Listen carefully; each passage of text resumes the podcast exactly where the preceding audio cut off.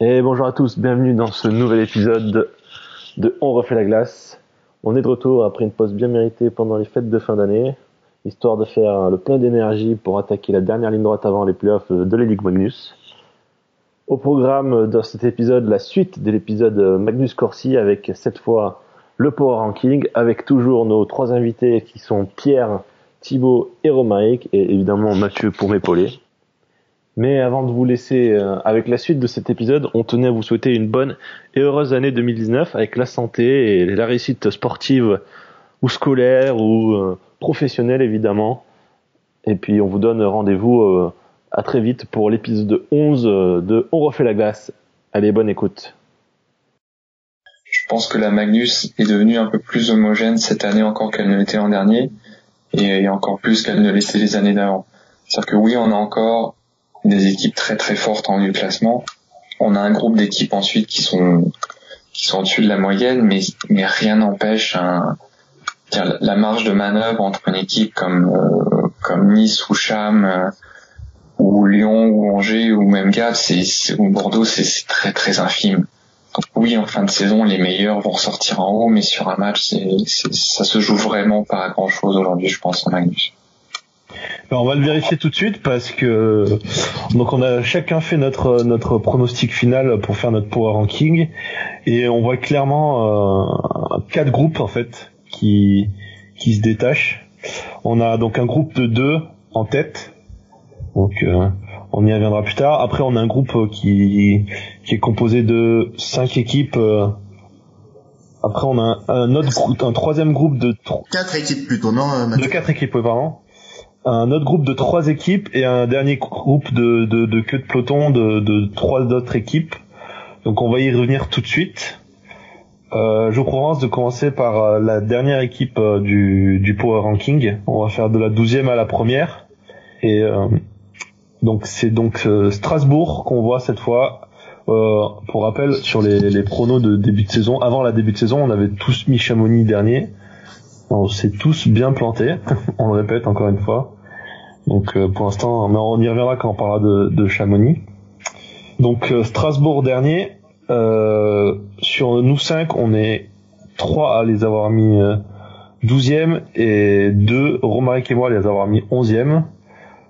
Euh, Romaric, est-ce que tu peux nous dire pourquoi tu as mis Strasbourg 11e et pas 12e euh, alors, je vais plutôt changer, retourner la question si ça t'embête pas. Je vais te dire pourquoi j'ai mis Mulhouse 12 en fait. Et, parce qu'en fait, euh, enfin, euh, c'est-à-dire que je je les ai vus jouer qu'une fois, hein, toutes les deux, donc c'est un peu un peu faible pour que visuellement je puisse moi avoir eu un ressenti réel entre ces deux équipes.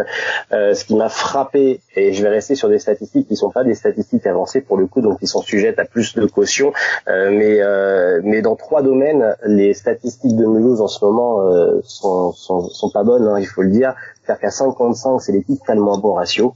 Euh, c'est également l'équipe la plus fragile en infériorité numérique et c'est une équipe qui a encaissé 7 buts en supériorité numérique. C'est-à-dire qu'en fait, euh, que ce soit dans les unités spéciales ou dans les, dans les forces égales, euh, je trouve Mulhouse en dessous de ce que fait Strasbourg à l'heure actuelle. Et, et puis, il y a aussi quelque chose qui n'a rien à voir avec la statistique concernant Strasbourg. C'est une, équipe qui vient de qui vient de vivre une saison extrêmement difficile. Euh, je pense que le vestiaire est encore marqué par cette saison et je pense qu'ils ont absolument pas envie de revivre ça. Et je, à mon à mon sens, à la fin à la fin de la campagne, on verra. Je me trompe peut-être, mais euh, ils seront pas derniers cette année. C'est dur, c'est du ressenti. Hein. Il n'y a pas d'analyse vraiment euh, statistique derrière tout ça, mis à part les, les ratios que je vous ai annoncés pour Mulhouse moi j'ai un peu ce, même ressenti parce que le, le dernier match de Strasbourg que j'ai vu c'était il y a dix jours, c'était Lyon-Strasbourg. Et ok, techniquement euh, c'est comme super faible, euh, mais mais on sent qu'ils ont de l'envie, on sent qu'ils se battent et je, pense que ça peut faire la différence sur sur certains bouts de match. Bon à Lyon ça ça a pas fait malheureusement, ils ont perdu en, en prolongation, mais à mon sens ils méritaient de gagner à Lyon. Et, euh, ça risque de faire la différence sur les fins de les fins de saison euh, quand la fatigue va vraiment être là. Donc à voir. Euh, bon, euh, après, si les autres, vous avez rien d'autre à rajouter sur Strasbourg, on peut directement passer sur Anglette. Si, quand même, euh, Parce que vous avez fait des louanges, il faut bien quelqu'un qui fasse l'inverse. Moi, je les ai mis derniers euh, parce que dernièrement ils gagnent des matchs, c'est vrai, mais la manière dont ils gagnent les matchs, je trouve qu'ils ont beaucoup beaucoup de chance en ce moment. Le match, le match qu'ils gagnent à Gap, euh, sur les quatre buts, il y en a trois où le pire rebondit huit fois de partout, puis finit dans la palette d'un mec seul devant le but. C'est vrai. Et ils gagnent, ils gagnent finalement 4-2 comme ça, avec d'ailleurs le quatrième but où c'est un peu Darrier qui se trouve. Donc au final, pour ce coup-là, ils ont beaucoup de chance. Et à chaque fois, bah, là je vais parler de statistiques avancées, pour le coup ils se font monter quasiment à tous les matchs. Et record en date d'ailleurs euh, face à Rouen, il y a ça deux ou trois semaines où ils ont pris 100 tirs dans le match. Euh, J'ai l'impression que Strasbourg, ils ont des joueurs fun à voir jouer. Franchement, c'est pas l'équipe que je déteste le plus voir jouer. Quand Thibaut me dit euh, tu vas, faire Strasbourg, sur le coup je me dis ah ça va, pas être un bon moment. Puis après quand je suis devant le match, je fais ah Dion il est il est sympa à voir jouer. Ah, euh, Rousseau, il est sympa à avoir joué. Ah, les défenseurs, ils relancent pas mal la rondelle. Mais au final, il y a quand même moins de talent que dans beaucoup d'autres équipes, surtout en défense, en fait en défense, ils sont un peu ouvrir en deux euh, souvent. Et du coup, c'est pour ça que je les vois pour l'instant les plus faibles de cette manière. Est-ce que Pierre ou Thibaut voulaient rajouter euh, quelque chose sur Strasbourg? Je, je, je veux pas enfoncer le cercueil de Strasbourg. Je pense que je, je partage, euh, je partage vraiment la vision de Mathieu. C'est une équipe qui est, qui est agréable à voir jouer. Il y a, vraiment des, des, joueurs intéressants, des jeunes intéressants. Mais euh, si je suis là pour parler de stats avancées, par exemple, il y a, il y a, il y a même un, un gouffre entre Strasbourg et le 11e au championnat sur plein plein d'indicateurs. Donc le, le, les tirs tentés, par exemple, Strasbourg à 55 à 37% des tirs tentés. C'est-à-dire qu'un tiers, c'est-à-dire que chaque fois que Strasbourg tire une fois, l'adversaire tire deux fois. Euh, L'équipe suivante est à est à 42, c'est vraiment déjà pas brillant, mais après c'est euh, quasiment 47 ou 48, ça c'est dans un mouchoir de poche. Les buts anticipés, Strasbourg est à 35%, Anglet est à 44. Il y a, il y a malgré toutes les qualités qu'on peut retrouver, c'est vraiment une, une, équipe, je pense, qui, qui, qui, a, qui, a, qui, a, du mal dans le jeu, mais je pense que c'est pas une surprise pour tout le monde. Hein. Je pense même pas qu'ils s'attendaient à être Magnus cette année. Et ils font, ils font du mieux qu'ils peuvent. Ils arrachent, ils arrachent des matchs ici et là, mais euh, il n'y a pas de honte à, à être à ce niveau-là du classement, je pense. D'ailleurs, je crois qu'ils sont pas derniers au classement. Euh, je sais pas si vous pouvez me confirmer, les gars. Non, ils sont 11 Oui, mais je veux dire au classement de notre, notre power ranking. Bon, très bien. On va passer du coup à, à la onzième équipe de notre Power Ranking, qui est pas beaucoup plus folichonne dans les stats, il me semble. C'est Anglette. Euh, Anglette, moi je suis le seul à avoir mis euh, Anglette dernier. Sinon c'est plutôt 10 et 11e pour vous. Euh, moi je vois Anglette dernier pour bah, la, la raison un peu la même raison que je vois Strasbourg euh, 11e, c'est que il y a, je, vois, un peu c'est les mêmes mêmes équipes qui ont du mal dans le jeu et qui alors certes peut-être qu'Anglais ils ont fait plus de coups d'éclat je pense cette saison. Je crois qu'ils ont gagné un match 600 euh, il y a pas longtemps. Mais pareil sur le long terme euh, pourtant euh, en début de saison moi je les voyais assez haut parce que j'avais bien aimé leur recrutement. Euh, mais pour l'instant là ça m'a vraiment pas convaincu surtout avec la blessure de Dilonen qui risque de leur faire un, pas mal de mal. Donc voilà. Qu'on a, pardon, avec le micro allumé, c'est mieux. Pierre que l'on n'a pas encore entendu euh, sur les équipes de Magnus. Qu'est-ce que tu penses toi d'Anglette que tu as mis dixième si je me trompe pas? Oui. D'ailleurs, tu es le seul le seul à avoir hésité à les mettre plus haut. Oui, je suis le seul à avoir hésité à mettre un poil plus haut. Je sais pas pourquoi. Euh, je me dis que euh, il y, a toujours des coups d'éclat des promus euh, après la mi-saison. Je sais pas pourquoi. Je le sens un peu comme ça. Alors c'est vrai qu'ils ont eu cette blessure d'Ilonen parce qu'Ilonen a joué la moitié des matchs hein, seulement, quelque chose comme ça, euh, avec quand même une très bonne moyenne, euh, une très bonne moyenne d'arrêt. Léo Bertin qui essaye de faire le job derrière, mais c'est vraiment compliqué. Euh, euh, là, ils se sont dotés de Mika Wickman là dernièrement pour euh, essayer de pallier à la blessure d'Ilonen. Euh, on va voir ce que ça donne. Hein. Une formation finlandaise, ça peut être toujours un atout. c'est compliqué. Je trouve qu'ils n'ont pas forcément beaucoup de joueurs qui se démarquent énormément, surtout en attaque. ils ont un des qui, ils ont un défenseur qui, Dominique Jalbert, qui se démarque pas mal.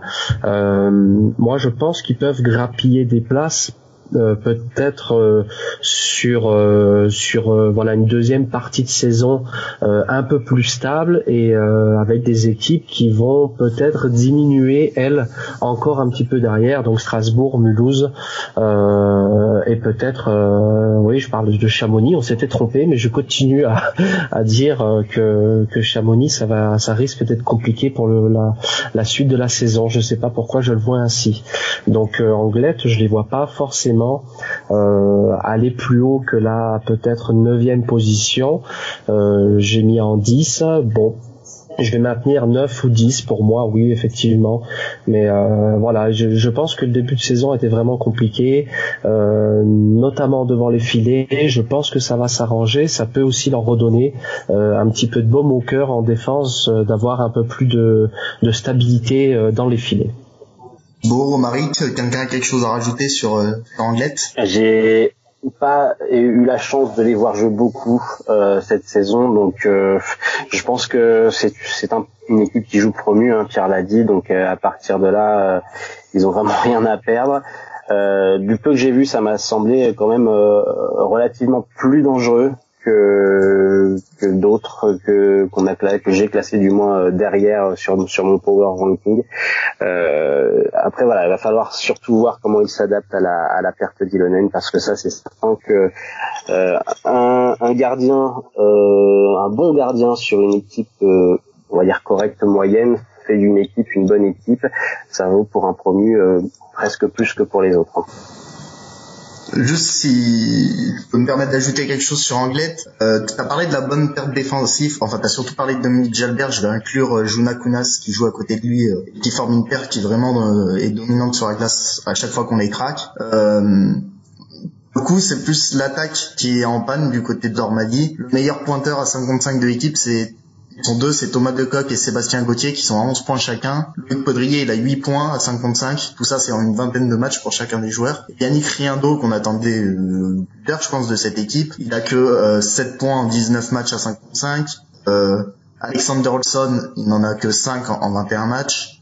Euh, Luc Olivier Blin, il n'en a que 4 en 16 matchs. Il y a un moment, si tes pointeurs ils pointent pas, euh, ça devient plus compliqué de gagner des matchs quand même. Il va falloir que voir qu'ils se mettent à pointer tout cela devant. Ouais, il y a forcément un problème de ce, niveau-là, hein, forcément. Hein. si tu euh, si tu veux monter dans un classement, faut faut faut marquer des points. Hein. Il n'y a pas de il y a pas de secret.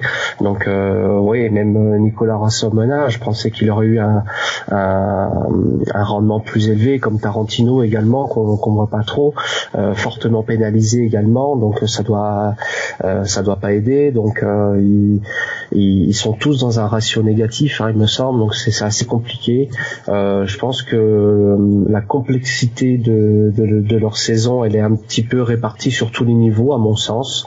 Euh, donc peut-être que voilà, si un nouveau gardien qui, un nouveau gardien, s'il s'avère qu'il est solide, ça peut donner du baume au cœur et ainsi remettre un petit peu tout le monde dans le positif.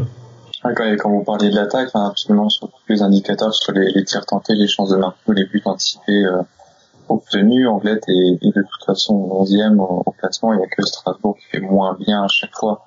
Donc oui, bah, oui, une question de, que les attaquants n'arrivent pas à la mettre au fond, mais de toute façon, l'équipe collectivement ne se crée que très peu d'occasions et c'est aussi le portrait d'une équipe qui est, dominée sur la glace. On, ne s'attendait pas à autre chose, un premier qui font ce qu'ils peuvent. la chose qu'ils font bien, Anglette, pour finir sur une bonne note quand même, c'est de, de défendre justement leur gardien et leur enclave.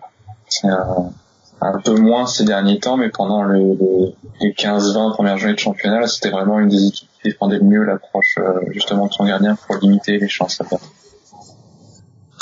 On va passer sur l'équipe euh, numéro 10, du coup, du, du classement. Euh, c'est Mulhouse. Du coup, euh, Romaric, tu nous as déjà expliqué pourquoi tu avais mis Mulhouse euh, en dernière position. Euh, Pierre, toi, tu es, le seul qui a pas mis Mulhouse en, dixième position. Pourquoi? Euh, J'ai mis Mulhouse onzième, je crois, c'est ça? C'est ça. Oui, j'ai mis Mulhouse 11e. Euh, alors j'ai mis Mulhouse 11e, pourquoi? Parce que je pense que il, y a ce changement avec avec Yorick Trey qui est arrivé.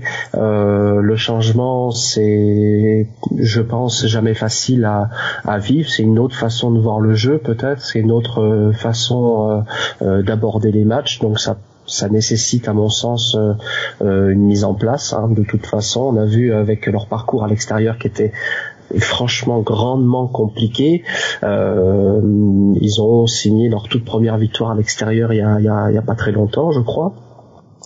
Mais euh, voilà, je les vois quand même 11e. Euh, pour de ce que j'ai vu jouer, euh, je, je, trouve que c'est compliqué. Je trouve a, à part, euh, à part les une première ligne, euh, je dire une première ligne, euh, voire une deuxième, il y a pour moi pas assez de profondeur derrière pour euh, pour amener quelque chose de percutant pour tenir un match pour essayer de de garder un momentum. Donc euh, ils arrivent à prendre euh, ils arrivent à prendre le dessus sur sur des, des petites périodes mais ça retombe comme un soufflet assez rapidement. Donc je pense que la, la saison elle va continuer comme ça pour eux. Si c'est dans l'optique que Yorick Trey reste plusieurs années tant mieux. Ça lui permettrait de faire cette première année, euh, cette première demi-saison euh, de mise en place avant de pouvoir remettre des bases euh, à sa sauce pour les saisons suivantes, en espérant qu'il reste en Magnus bien entendu. Donc, mais je vois vraiment pas aller plus haut, à plus haut que ça. J'espère me tromper pour eux. Il faut ajouter que qu'en gagnant Yorick Trey sur le banc, puisque je pense qu'il a du potentiel en tant que coach, ils perdent à, l'inverse ils perdent on va dire leur meilleur pointeur par match hein, puisqu'il est à 12 points en 15 matchs. Il y a aucun joueur chez eux qui a le même pourcentage de points euh, par match. Donc ça fait une perte offensive de plus sur la glace et même ce qu'il peut apporter en tant que coach euh, bon euh, il, a forcément créé un manque de, devant. Sachant sachant qu'en fait le problème de Mulhouse ça n'a jamais été la défense euh, si on si on regarde les, statistiques euh, depuis le début de la saison, Mulhouse défensivement, c'est ils sont quasiment aux portes du premier tiers de la ligue, on va dire. Euh, par contre, ils ont toujours eu des gardiens très très très très en deçà des espérances depuis le début de la saison. C'est le, le, pire taux d'arrêt collectif de la, de la ligue qui n'aide absolument rien malgré malgré les bons efforts des défenseurs sur la Par contre, offensivement, euh, là on est vraiment, je pense qu'ils sont de les dixième sur tous les indicateurs. Il y a vraiment très peu de choses de créer. Ce qui est dommage parce que je trouve qu'il y a vraiment des, joueurs très intéressants, euh, des manières de parler, des joueurs techniques euh, sont présents dans l'effectif, mais on n'arrive pas, on n'arrive pas à se créer des occasions. Et on rajoute à ça que Mulhouse, non seulement le pire taux d'arrêt de la ligue, mais aussi le pire euh, taux de réussite au tir de la ligue. Euh, non, pas excuse-moi, l'un des pires. Et ça, on parlait du PDO tout à l'heure, le pire PDO de la Ligue euh, une équipe qui non seulement a des problèmes dans le jeu, mais qui a un, manque, euh, un manque criant de réussite. Alors est-ce que là, un tel manque, ça vient du talent des gardiens, ou est-ce qu'ils sont juste des gardiens Il y a eu des blessures, il y a eu des enchaînements. Euh, est-ce que c'est juste un concours de circonstances, une mauvaise saison pour tout le monde? C'est juste qu'il n'y a pas grand chose qui marche pour Mulhouse en, plus des problèmes dans. Ouais, alors que pourtant dans le jeu, ils ont souvent longtemps, très longtemps été parmi les meilleures équipes. À chaque fois que je voyais des, j'allais voir le tableau de statistiques, je me disais, c'est bizarre que Mulhouse soit aussi haut.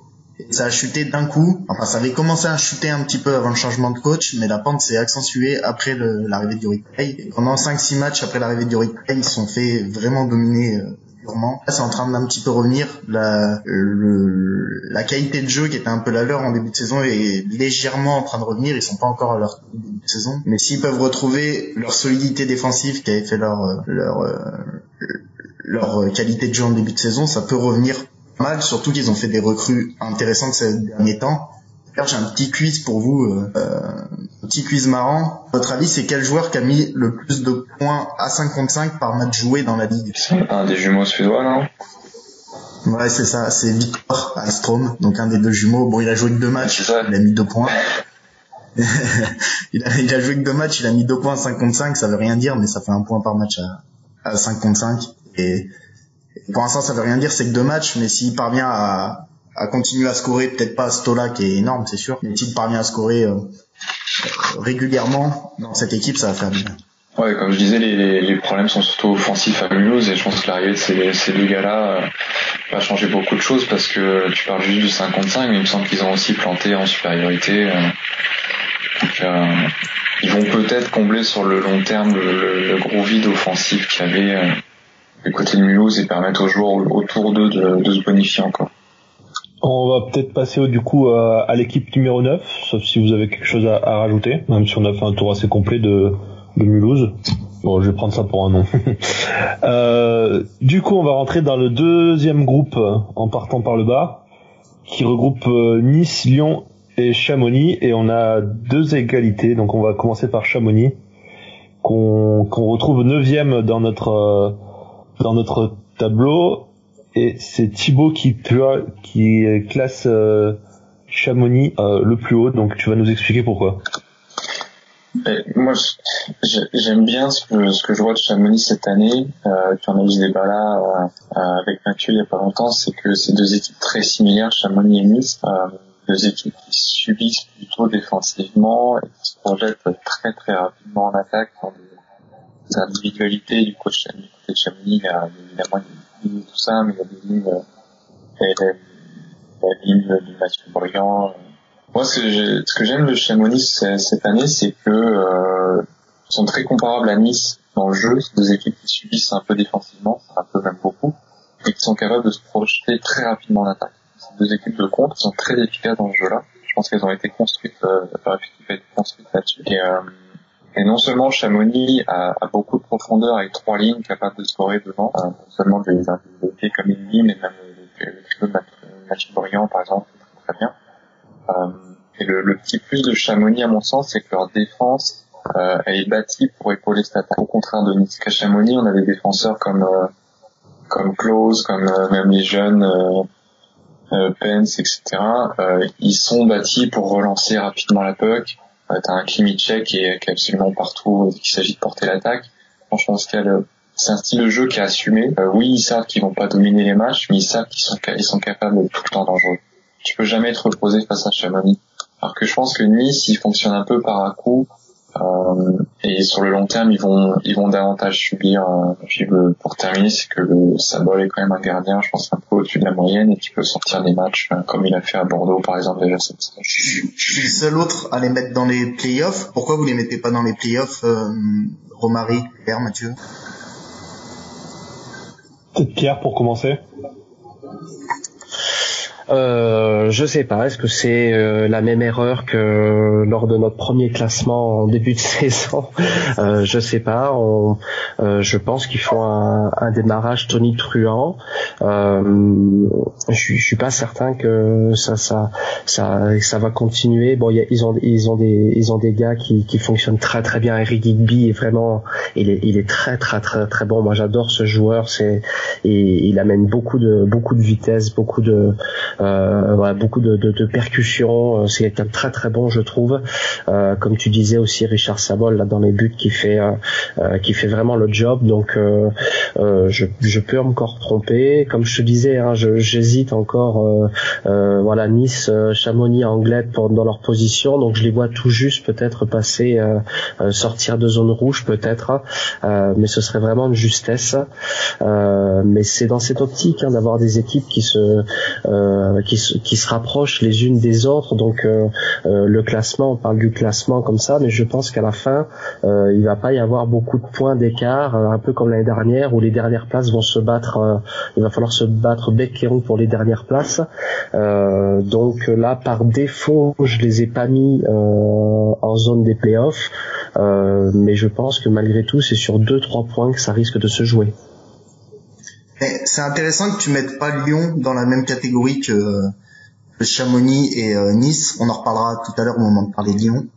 Euh, juste pour appuyer ce que tu dis sur Eric Higby, c'est le troisième meilleur pointeur à 55 du championnat derrière Victor Alstrom qui a joué deux matchs, donc ça veut pas dire grand chose. Et seulement Guillaume Leclerc meilleur que lui. Ah oui, voilà, c'est, il est vraiment à avoir sur la glace. C'est, on, a l'impression qu'il a trois poumons déjà, qu'il est euh, sur tous les shifts et euh, il, il, est vraiment, voilà, comme je disais, il est percutant. Donc quand il, quand il a le palais, euh, ça va très vite vers l'avant. Il a une belle vision de jeu euh, et il est vraiment, il est très très très utile, vraiment.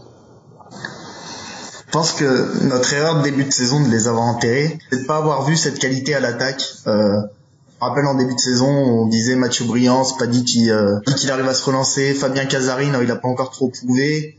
Euh, les gars qui arrivaient, Eric Egby, euh, Darisso, euh, ces joueurs-là, on savait pas trop à quoi s'attendre. On regardait leur CV, il y avait rien de vraiment très alléchant dans leur manière d'arriver, dans leur CV en tout cas. Coup, on est parti sur le fait que oui, il y avait deux trois défenseurs qui étaient capables d'appuyer l'attaque. On avait beaucoup parlé de Timicek et euh, un petit peu aussi de Klose. Euh, mais on n'avait pas vu cette qualité en attaque. Et au final, c'est une équipe qui va, bah, comme l'a dit, euh, l'a dit Thibaut, qui va ultra vite et qui sait marquer au bout de ses actions. Du coup, euh, je pense que c'est là notre erreur, euh, notre erreur pré-saison, c'est de pas avoir vu cette qualité chez les attaquants. Bah, notre erreur, oui, de pas avoir vu la qualité chez, chez les attaquants qu'on connaissait pas, surtout. Et euh, c'est une, une erreur, mais du coup, c'est c'est le bon recrutement. Du coup, c'est voilà, tout simplement, c'est un bon recrutement qu'ils ont fait. Euh, ils ont pallié surtout à euh, à des problèmes qu'ils avaient l'année dernière. Ils ont réussi à pallier avec euh, avec ces recrutements, notamment euh, Igby. Et euh, donc c'est payant. Donc nous, on a fait une erreur par faute de, euh, de connaissances sur ces joueurs-là, peut-être, et, eux bah, ont tiré euh, une bonne carte dans, dans ces personnes. Il faut souligner aussi la manière dont il a aimé faire le jus de tous ces joueurs au maximum, parce que Zazarine et Brillant, ça faisait un moment qu'on les avait pas vus à ce niveau-là. Les deux sur la glace sont vraiment impressionnants, je trouve, cette saison. Ouais, tout à fait. On parle pas beaucoup hein, de, de l'aimer, hein, mais c'est euh, mais c'est vrai qu'il tire euh, il tire vraiment de très très belles choses et et, et l'équipe est sympa à avoir joué. Hein, de toute façon, hein, on s'ennuie jamais devant un match de Chamonix, je trouve. Il me semble, Beau, euh, si t'es devant les stats, tu pourras peut-être confirmer. Il me semble que ces équipes, euh, les matchs de Chamonix, c'est les matchs dans lesquels il y a le plus de tirs en moyenne, que ça va d'un but contre en fait, tout simplement. J'ai pas sous les yeux, mais c'est fortement possible. Dans deux secondes.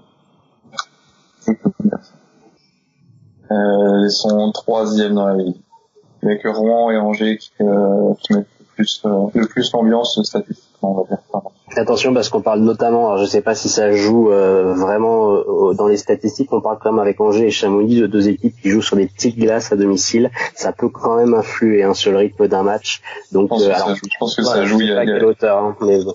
Mais, il y, a, il y, a, moins de tirs sur une grande glace en général, ça c'est sûr. Ne, serait-ce que physiquement, il y a plus d'espace à, il y a plus d'espace à, à traverser, à Mais euh, la, la, manière de jouer et d'attaquer et de défendre n'est pas la même de toute façon. Ça paraît pas grand chose, 3 euh, mètres de différence, mais ça, ça change absolument tout dans la profondeur de la zone. Et quand on parlait en début d'émission de, de, protection de la qualité, euh, ça jouait énormément sur une petite glace. Vous avez quasiment pas d'autre choix que de, que de parce que de toute façon, il n'y a pas l'espace pour aller, pour aller plus loin. Juste, euh, effectivement, ça joue beaucoup, mais c'est pas la seule explication parce que Anglette, euh, eux ne sont pas du tout dans le haut du panier dans le terme de rythme de jeu. Non, non, non, c'est pas forcément, c'est pas du tout la seule explication. Pas ça, chose, hein. ça, peut jouer sur le long terme parce que c'est quand même la moitié des matchs ces équipes-là, mais euh, mais aussi bien Chamonix, on le dira aussi pour Angers, c'est des équipes qui euh, pratiquent le jeu en contre, je pense. Au moins pour Chamonix, je pense de manière complètement intentionnelle.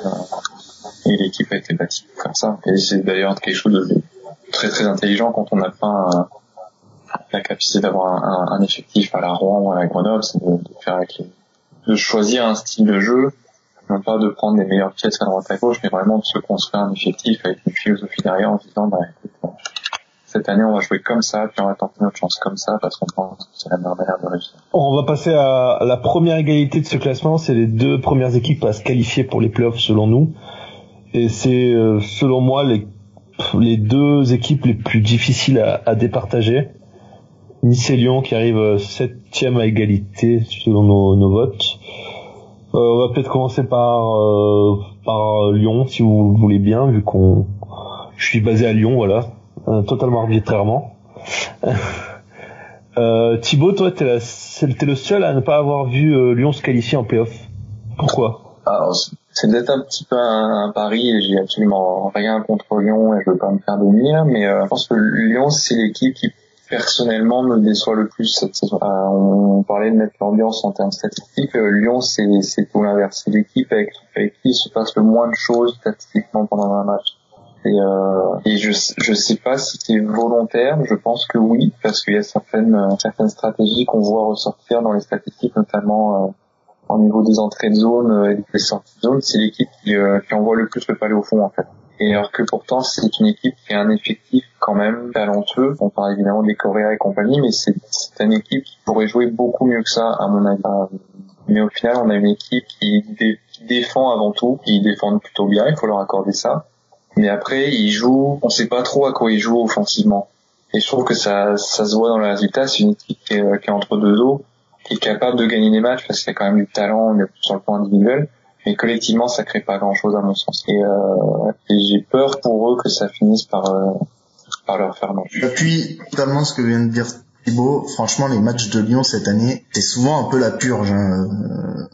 Ça défend bien, mais par contre devant, heureusement qu'ils ont Correa et Mikevic qui savent faire des trucs avec des dans un micro espace, ils se transforment ça en une occasion de but. Parce que sinon, tactiquement, vraiment pas folichon. Euh, quand on voit comment un joueur comme Andrés jouait à Nice l'an passé, euh, il prenait de la vitesse, c'est lui qui allait récupérer les packs en zone défensive, il remontait ça, il allait tirer. Euh, il est vraiment méconnaissable ce type de joueur-là. Maintenant, quand il récupère le palais, il cherche d'abord comment il va réussir à l'envoyer dans le fond plutôt que comment il va réussir à l'amener vers la cage. Je trouve ça un peu dommage avec l'effectif qu'ils ont de voir comment, comment ça joue actuellement. En plus, ils ont des bons défenseurs qui savent manier la rondelle, donc c'est même pas l'excuse de on a personne pour nous sortir les propres les proprement parce que euh, Ferry et euh, Yorka, c'est deux joueurs qui savent super bien manier la rondelle et ça fait un premier bloc qui serait capable d'amener le danger en supportant l'attaque. A priori, c'est pas vraiment la mentalité. Euh, la mentalité maison, c'est d'abord bien défendre et les défenseurs, ils ont plus l'air d'être là pour euh, pour euh, seulement défendre entre guillemets. Et euh, bon, au final, je les ai mis dans les playoffs. Je les ai même mis devant Lyon, euh, devant Chamonix et Nice. Les deux, je les ai mis septième. Parce que pour Correa et Mikevic en fait, parce qu'ils ont tellement de temps que quand ça va jouer à un ou deux points, le dernier match, bah, ils vont en planter quatre et puis ça va passer, quelque chose comme ça. Mais c'est vrai que à l'instinct, je les aurais peut-être mis dehors comme Thibaut. Et c'est vraiment juste le talent de quelques joueurs qui m'ont fait changer d'avis. Ouais, moi je confirme un peu tout ce que vous avez dit. Euh, cette année, j'ai vu trois matchs à Lyon. J'ai vu un Lyon-Grenoble euh, qui fut euh, long et laborieux. Heureusement que Grenoble s'est réveillé pendant cinq minutes et en a planté quatre parce que c'était, je pense que c'était un des matchs les plus sales que j'ai vu. C'était, ouais, c'était un vrai derby à base de coups bas et de charges dans le dos. Donc c'était vraiment pas agréable à voir et j'ai vu, bah, comme j'en parlais tout à l'heure, Lyon-Strasbourg. c'était vraiment le pire match de l'année, franchement. Mais euh, ouais, je, pour un peu la même raison que toi, Mathieu, je vois bien euh, Lyon se qualifiant à l'arrache euh, grâce à un coup de génie de, de Correa ou un, bon retour défensif de Yorka. Donc ouais. Après, il faut aussi dire que dans les buts, c'est compliqué quand même. Hein. Stojanovic cette année c'est pas fabuleux. Hein. Alors moi j'ai mis Lyon euh, pareil hein, devant devant Nice et, Chamonix parce que euh, c'est euh, c'est du bordel organisé presque j'ai envie de dire. C'est ça part un peu dans tous les sens. On sait pas trop. Ça rejoint un peu ce que vous avez dit. On sait pas trop où ça va aller. Euh, ça envoie vite au fond. On a des joueurs de de, de vitesse comme Correa ou euh, ou même Balsamo qui qui qui vont, qui vont vite vers l'avant pour essayer faire quelque chose. Euh, et parfois ça fonctionne. Mikevic qui est très très bon. Moi j'aime beaucoup ce joueur. Euh, et c'est vrai que euh, le gardien, même s'il n'est pas forcément en réussite, Stojanovic, il est, moi je le trouve je, je, le vois un peu comme un, un, pantin, un très grand pantin. Il prend une place phénoménale dans la cage, ce, ce, gardien, et je le vois bouger juste deux trois bras comme ça qui repoussent des palais. C'en est presque frustrant pour l'adversaire. À chaque fois que je le vois euh, stopper des palais, je me demande si parfois il a fait exprès. Euh, c'est assez particulier à voir. C'est un voilà pour moi c'est je trouve que c'est une équipe désordre. Euh, ça fonctionne comme ça, ça tient. Donc pourquoi changer? Bah, la question c'est de savoir combien de temps ça va tenir, hein, parce qu'il y a quand même beaucoup de matchs où euh, ils s'en sortent un peu, euh, ils s'en sortent un peu chanceusement, souvent grâce au talent des joueurs qu'on a cités. Mais c'est vraiment bizarre, j'avais pas cette image-là de Lyon l'an passé, de cette équipe recroquevillée et le joueur qui illustre tout ça, c'est Correa, qui pourtant est parmi clairement les meilleurs joueurs de cette équipe et il sort encore du lot cette année dans cette équipe. L'an passé, en fin de saison, c'est lui qui a le plus de points 5 contre 5. Aujourd'hui, il est 27ème de la ligue à ce classement. Euh, c'est pas lui qui a régressé, je pense pas, j'ai pas l'impression. Il joue toujours aussi bien que l'an passé, j'ai l'impression. Mais par contre, euh, l'équipe, j'ai l'impression qu'il y a rien offensivement, euh, plus d'ambition offensivement en tout cas. Marie, quoi qu'on n'a pas entendu sur le sujet, euh, Lyon, tu les as mis septième, si je ne m'abuse, c'est ça? J'ai mis huitième, juste, juste devant Chamonix, et j'avoue avoir très longuement hésité parce que la dynamique chamoniarde est bien meilleure que la dynamique lyonnaise. Je pensais simplement, ça va peut-être pas se vérifier, hein, mais je pensais simplement que Chamonix était beaucoup plus dépendant de certains cadres que que Lyon, qui pour moi a une profondeur d'équipe euh, et de talent plus importante. Euh, après, je pense qu'Aiki fait un très bon travail avec Chamonix. Euh, j'ai pris un pari, j'ai pris le pari inverse de, de Thibaut, à savoir que je pense que Lyon va finir par se réveiller parce qu'avec euh, le talent individuel qu'ils ont, quand les matchs vont s'accélérer, c'est une équipe aussi, je pense, qui a pâti de quelques blessures en début de saison, qui a dû désorganiser un petit peu les automatismes offensifs. Euh, voilà, j'espère pour eux hein, qu'ils vont se réveiller parce que c'est vrai que c'est un peu un, peu triste hein, de, de, les voir produire si peu. Euh, voilà, quand le calendrier va s'accélérer, je pense que voilà, c'est une équipe qui euh, aura, aura peut-être si elle se retrouve moins de mal que, que, que Chamonix en termes de, de, de profondeur. Mais bon, c'est j'ai vraiment longuement hésité. Euh, voilà, pour moi Nice c'est quand même au-dessus de ces deux équipes-là. Ok. Est-ce que vous voulez rajouter un mot sur euh, sur Nice? Ou est-ce qu'on passe directement euh, au groupe des outsiders? Non, pour moi ça va. Bah, juste sur Nice, euh, ce qui ce qui fait que moi je la trouve différente des, des deux équipes précédentes, c'est qu'on a quand même un vivier de de, de, de, de, danger offensif. On a quand même six joueurs qui sont au-dessus du 8 buts. C'est pas, c'est quand même pas anodin. Euh, c'est une équipe, euh, pour l'avoir vu évoluer plusieurs fois là, à l'Alparena cette saison, qui est euh, extrêmement dangereuse euh, dans sa, dans, dans ses contres et qui, et, qui, alors je sais pas ce que disent les statistiques avancées sur la, sur certaines réussites offensives niçoises, mais qui quand même, je trouve capable de les, de les mettre au fond euh, sans, sans avoir besoin de trop d'occasions. Euh, voilà, ça. La seule chose pour Nice qui peut qui peut leur poser problème, c'est de savoir si leurs joueurs finlandais, qui sont quand même très importants dans cette équipe, vont se présenter à tous les soirs ou non. S'ils se présentent pas, c'est sûr que c'est pas du tout la même équipe. Mais alors quand ils sont présents, euh, honnêtement, euh, c'est c'est pas forcément une équipe qui appartient au groupe d'outsiders, elle en est vraiment pas loin. Juste, je me permets de rebondir très rapidement sur ce qu'a dit Romaric. Moi, je prends son contre-pied, en fait. Je les mets hors, du, hors des playoffs, et Dieu sait que j'aime cette équipe. J'en avais fait mon coup de cœur au début de saison, et, je suis encore ravi de les voir jouer à chaque fois, parce qu'en fait, j'adore les six joueurs. T'as pas nommé, je les nommer Rajamaki, Tila, Oko, Bergeron, Réorchak et Sabatier. Ouais. sont six joueurs magnifiques, magnifiques à avoir joué. Tous euh, pourraient jouer plus haut, je pense. Il n'y en a pas un qui, qui pourrait pas voir plus haut. Ils sont tous rapides avec la rondelle, super beau à avoir joué. Mais là, en dehors de ça, c'est quand même, quand même moins profond que Chamonix ou Lyon. Déjà défensivement, à part Tarkanen qui est un peu en train de se réveiller dernièrement. Sinon, il y a grand monde qui est capable de vraiment soutenir l'attaque. Et bottom 6 c'est plus faible, je trouve. C'est pour ça que je les ai mis que 9 Moi, personnellement, je suis le seul à pas les avoir mis en playoff. C'est assez marrant quand on repense au début de saison. Mais, euh, mais ouais, c'est ce manque de profondeur et le manque de en, défense qui, euh, dire ça. Très bien. Bah, on va tout de suite euh, passer euh, aux, aux, quatre équipes qui se tiennent dans un mouchoir de poche, les quatre, euh, quatre outsiders hein, à la coupe, que sont Amiens, Gap, Bordeaux et Angers, avec une nouvelle fois une égalité pour Bordeaux et Angers. Euh, cette fois-ci, on a seulement Romaric qui voit Angers sur le sur le podium. Est-ce que tu peux nous expliquer pourquoi? Euh, C'est une équipe qui m'a vraiment séduite, euh, enfin séduit plutôt quand, quand, je les ai vus évoluer. Alors je vois beaucoup par le prisme gap hein, parce que je regarde beaucoup les matchs à l'Alparena, donc forcément ça peut fausser un peu la donne. Euh, mais c'est vraiment une équipe, euh, notamment sur le, la première confrontation là en octobre, qui avait archi dominé Gap. Gap avait pour le coup fait un hold-up hein, ce soir-là. Euh, franchement, c'est une formation, je pense qu'elle a énormément de choses pour elle.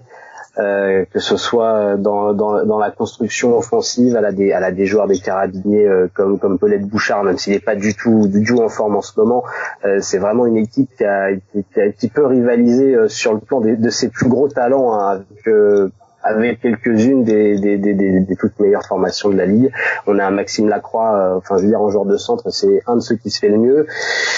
Euh, voilà. de toute façon, c'est simple. Hein, vous prenez Lacroix, Campbell, Bouchard, Carter. C'est-à-dire que déjà là, vous avez quatre attaquants. Euh, si vous les répartissez bien sur deux lignes d'attaque, vous avez deux l'équivalent de, de, de, de, première ligne euh, sans, sans problème. Et puis un Clément Masson qui moi, enfin, j'ai toujours beaucoup aimé voir jouer ce joueur. Je le trouve, je le trouve extrêmement polyvalent et très très doué.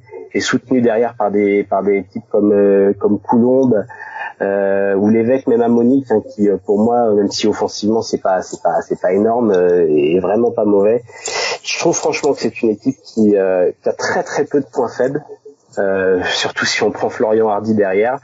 Et, et je la vois vraiment vraiment vraiment se réveiller euh, dans la partie importante de la saison à savoir les playoffs. Je serais vraiment pas surpris s'il y a une équipe qui crée la surprise ce soir ils aiment tellement Masson, Lacroix et compagnie qu'ils les font jouer sur deux trios différents. C'est vrai qu'ils s'embêtent pas trop avec ça.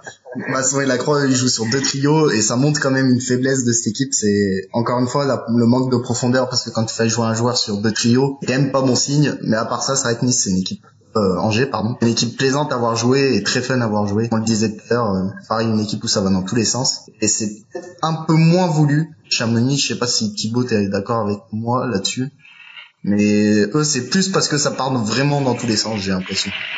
Ben, ouais, on n'est pas dans la tête du coach euh, pour le coup, mais là où je te rejoins en tête, c'est que Angers n'a pas pu bâtir son effectif avec la même philosophie que, que Chamonix C'est pas possible, c'est une équipe qui a, plus d'ambition que ça.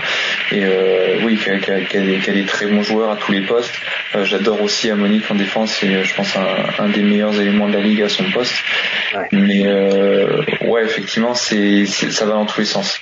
Parce que malgré le talent qu'on a, Angers c'est une équipe qui laisse beaucoup de trous dans sa défense et qui en crée beaucoup dans la défense adverse. Voilà, c'est ça. C'est donc ça va sans la leur. Est-ce que euh, est-ce que c'est volontaire parce qu'ils veulent emballer les matchs euh, pour contrer des équipes qui sont peut-être plus en place euh, stratégiquement pour se préparer justement aux affrontements contre contre les Rouen et Grenoble de ce monde peut-être.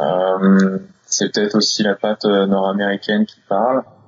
Mais écoute, en tout cas, c'est, c'est un style. Et puis, euh, dans un sens, ça, c'est quelque chose qu'on voit, euh, qu'on voit en Amérique du Nord, c'est que quand tu penses que tu as le meilleur gardien des deux équipes, bah, ça peut pas être une mauvaise stratégie d'échanger les coups, parce que euh, si c'est toi qui le meilleur gardien, autant y aller franco et se dire que sur la sur la masse de coups échangés, tu vas en encaisser moins que l'adversaire.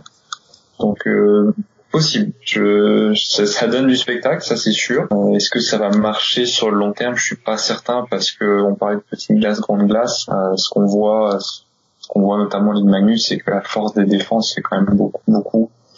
Euh, contrairement aux petites glaces en Amérique du Nord où là c'est plutôt l'attaque qui décide des championnats. Donc c'est peut-être là que ça va pêcher pour pour Angers en bout, de compte.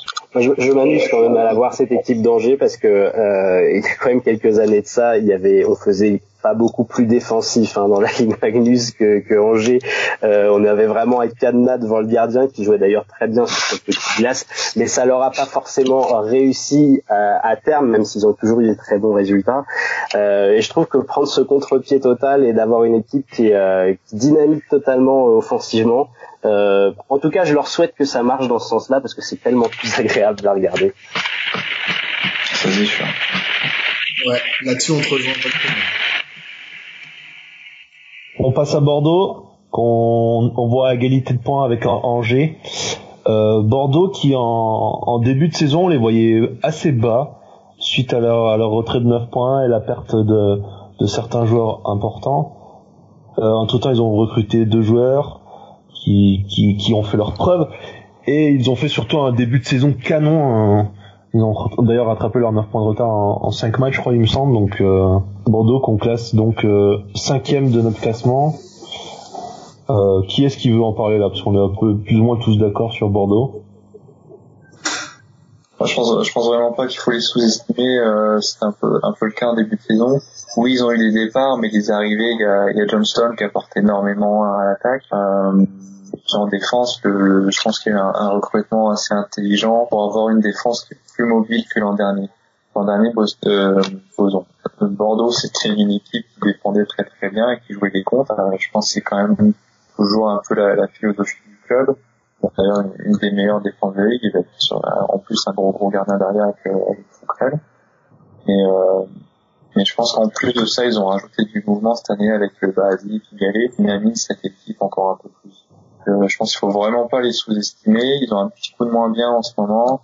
Après, a eu, a eu des coups de moins bien aussi, ça n'a pas aidé, mais euh, ils ont, c'est une des premières équipes à avoir fait, avoir fait jeu égal avec Grenoble et Rouen cette saison, un peu plus tôt dans l'année, et, et c'est une équipe qui se bâtit aussi, à mon sens, pour les séries, et il faudra pas tomber sur eux. Je pense que ce sera pas plaisant. Gap en témoigner l'an dernier, puis Grenoble a, quand même, quand même passé très très proche euh, en demi-finale pense que ce sera un peu la même, la même affaire.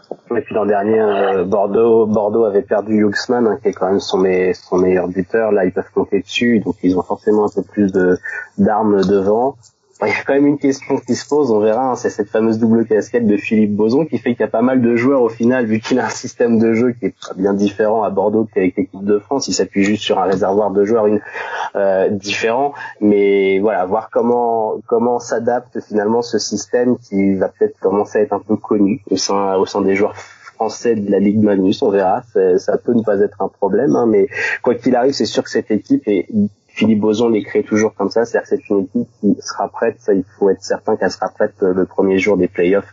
À mon avis, il y aura, il y aura pas de problème avec ça.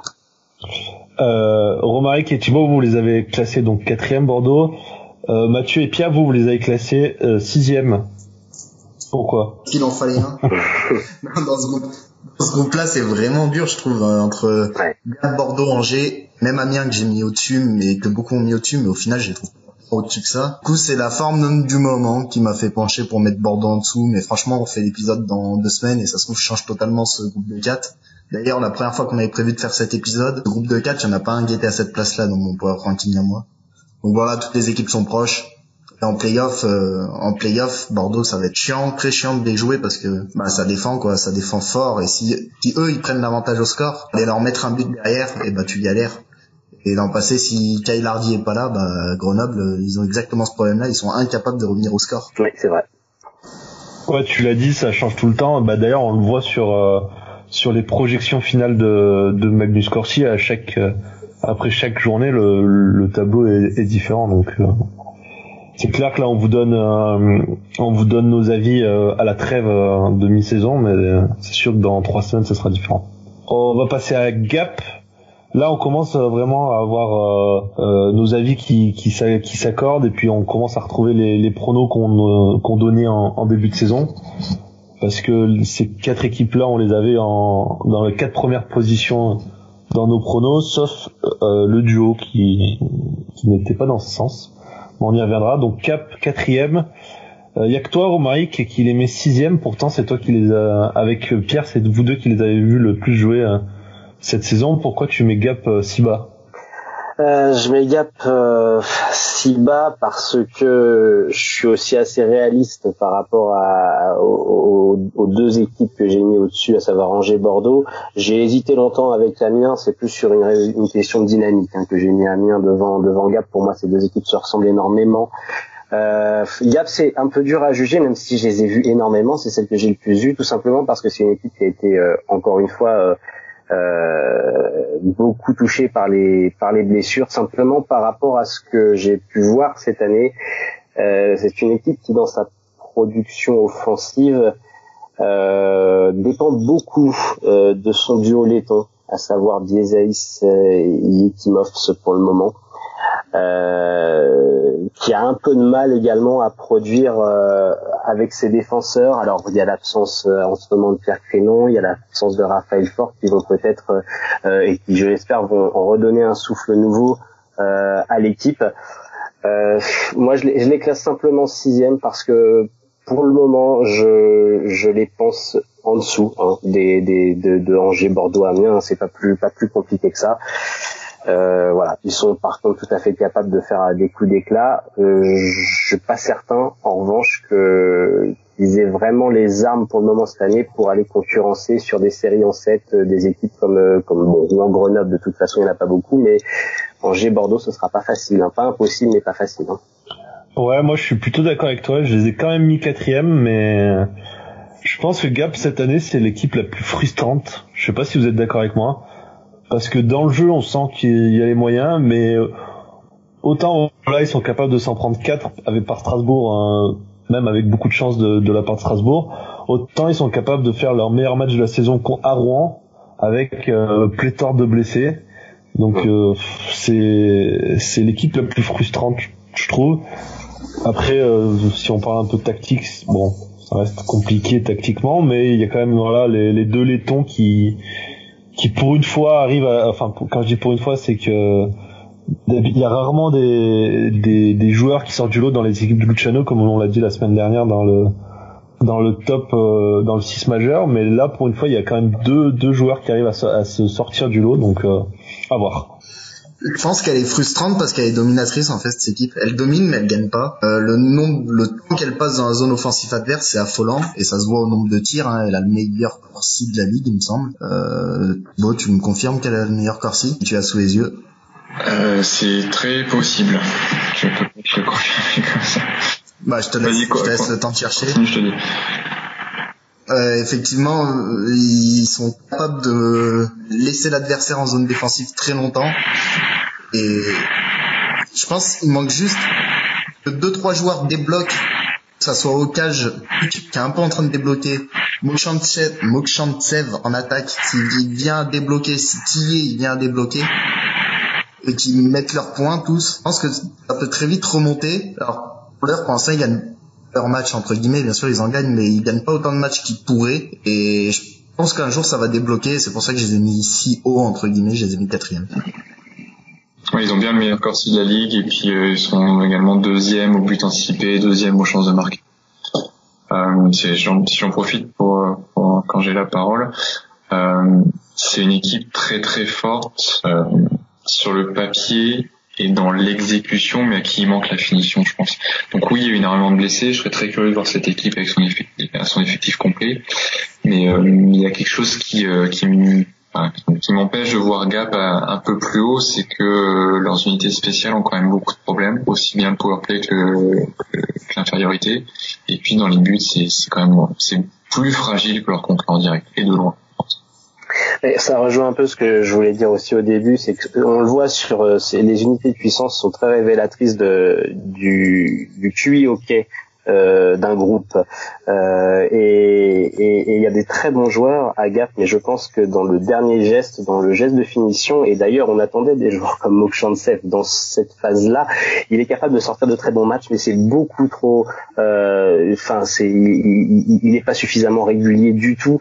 Et, et le problème, c'est qu'une équipe comme Gap ne peut pas se permettre dans un recrutement avec euh, quasiment 70% d'une équipe refaite chaque chaque été, ne peut pas se permettre de d'avoir des désillusions sur des joueurs censés être les buteurs de l'équipe. Alors, dans le lot, il y a toujours, et Luciano Basile est très fort pour ça, il y a toujours de très belles recrues, des bonnes perles. Moi, j'adore Yetimov, il est juste incroyable à voir jouer. La combinaison avec Biezai, c'est génial. Et quand vous allez mettre ces deux joueurs-là euh, face au premier bloc défensif des plus grosses équipes, euh, derrière, même si euh, même si notre trio français avec Romain Gutiérrez, qui est pas un buteur né, Romain, hein, c'est pas son rôle normalement, Morin Bouvet a plus ce, ce rôle-là de créateur de jeu. c'est sûr que si Dimitri Tillet arrive à à, s'envoler, déjà bien parti depuis son retour, ça peut aider, mais je pense qu'il manque euh, très clairement, il manque un détonateur supplémentaire qui puisse en fait porter le danger sur deux voire trois lignes parce qu'on on, l'a pas suffisamment.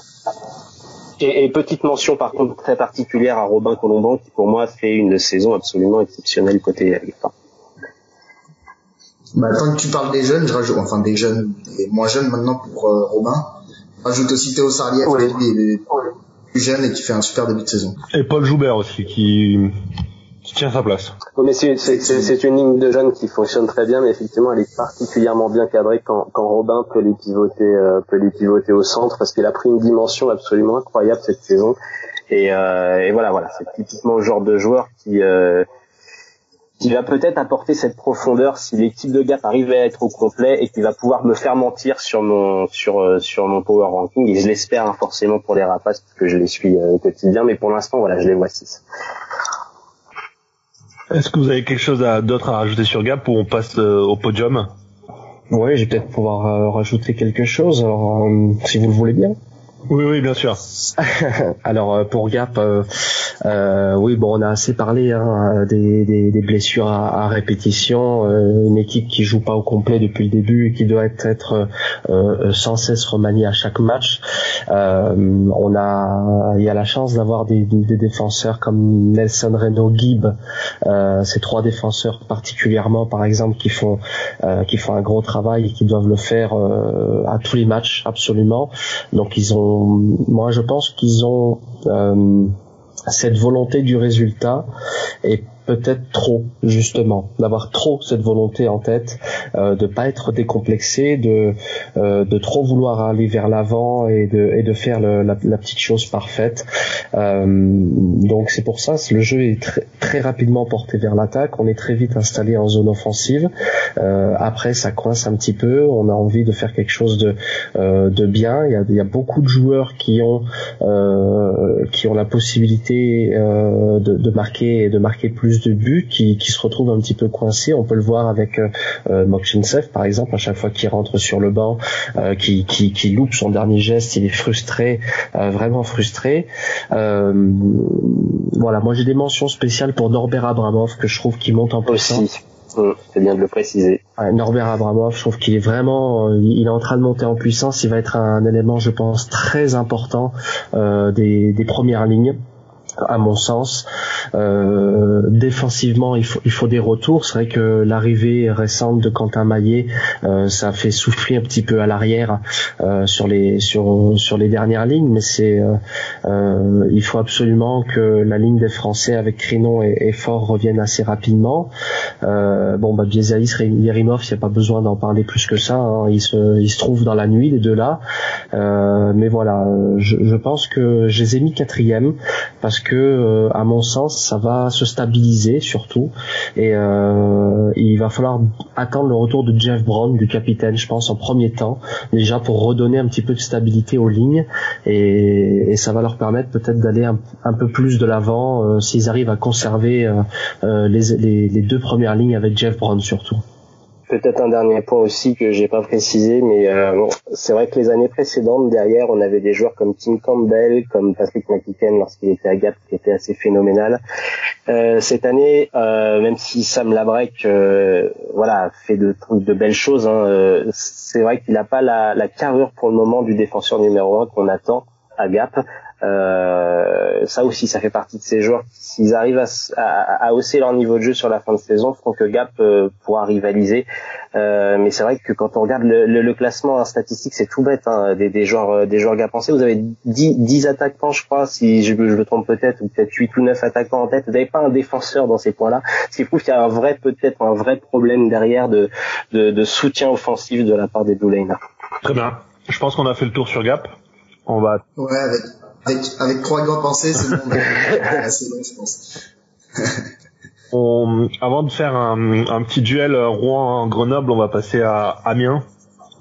Donc Amiens, on est plutôt tous d'accord, bah, sauf toi encore une fois, Romaric, et décidément t'es t'es un petit le, le petit euh, le petit canard noir. Hein. Euh, du coup, tu mets tu as tu as mis Amiens cinquième, donc derrière devant Gap mais derrière euh, Bordeaux et Angers. Pourquoi tu mets Amiens si bas? Euh, si bas parce que je pense que vous savez c'est une équipe qui a fait 4 l'an passé hein, si je dis pas de bêtises à un point de gap mais Amiens comme gap ce sont pas des équipes qui normalement sont censément euh, faites pour euh, répéter constamment euh, des, des, des, positions comme ça en Ligue Magnus ne serait-ce que parce que par rapport à des équipes comme Angers, Bordeaux ou même Lyon, il n'y a pas forcément derrière la, la même puissance, euh, la même puissance financière. Et je pense, je pense que sur une saison de 44 matchs, ça va, ça, ça, ça, va forcément se ressentir à la fin. C'est-à-dire que euh, vous auriez, bon déjà Bordeaux serait pas affligé de 9 points de pénalité, euh, il serait beaucoup plus proche. Mais, mais je pense que Amiens euh, va, va connaître est beaucoup plus dépendant que les équipes que j'ai mentionnées de, de, de, de, son banc et de la santé de son banc. Et de toute façon, sur une saison de 44 matchs, ces équipes vont, euh, par des blessures, euh, quand le championnat va s'accélérer, notamment sur la partie euh, janvier, euh, vont peut-être pâtir davantage de, de, de, de, de cette, euh, de, cette situation en fait. Dernièrement, faut quand même dire qu'Amiens c'est l'équipe en forme. Hein de championnat, que ce soit par les résultats euh, que par tous les indicateurs statistiques se montaient en flèche d'un coup. Une époque où il n'y a rien qui allait, l'équipe faisait dominer et il n'y avait pas la réussite. Et maintenant, il y a tout qui va, l'équipe domine et il y a la réussite. Alors en plus, ils ont ajouté des joueurs qui, je pense, euh, sont du calibre élite en Ligue Magnus. Que ce soit Louis, Louis Bellil en défense qui va apporter euh, beaucoup techniquement, à part à part Anderson, il n'y avait pas grand monde en défense qui apportait beaucoup techniquement à Amiens. Du coup, je pense que l'arrivée de Louis Bellil va faire énormément de bien. Premier match, déjà deux points. Ce n'est deux buts même, il me semble. Donc euh, c'est déjà un bon premier point. Maintenant, il va falloir qu'il répète tout ça, mais je pense que c'est un super joueur qui va réussir à, à s'exprimer. Euh, devant, il y a Bastien Maya qui est arrivé. Il s'exprimait parfaitement en Finlande.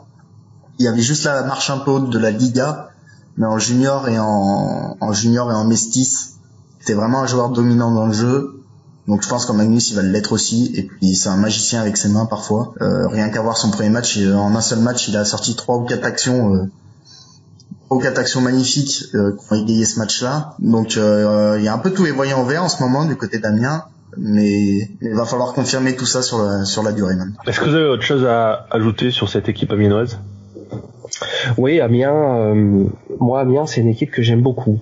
j'aime beaucoup voir euh, voir jouer Amiens. Euh, je trouve que c'est une équipe qui ne fait que monter. Hein. C'est comme à l'époque M6, la petite chaîne qui monte. Ben voilà, Amiens, c'est c'est la petite équipe qui monte. Voilà, c'est ça depuis le début de saison. Comme il l'a dit tout à l'heure, hein, Mathieu, c'est c'était très compliqué au début, surtout à domicile également.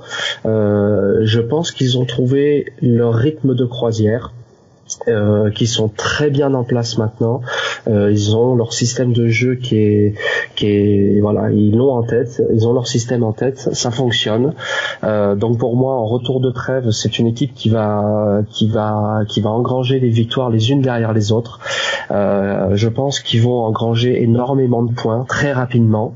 Euh, ensuite, peut-être légèrement s'essouffler avant les playoffs et ainsi se faire rattraper par les, les trois autres outsider euh, pour revenir voilà à un écart de points euh, euh, très proche de Gap, Angers, Bordeaux, etc.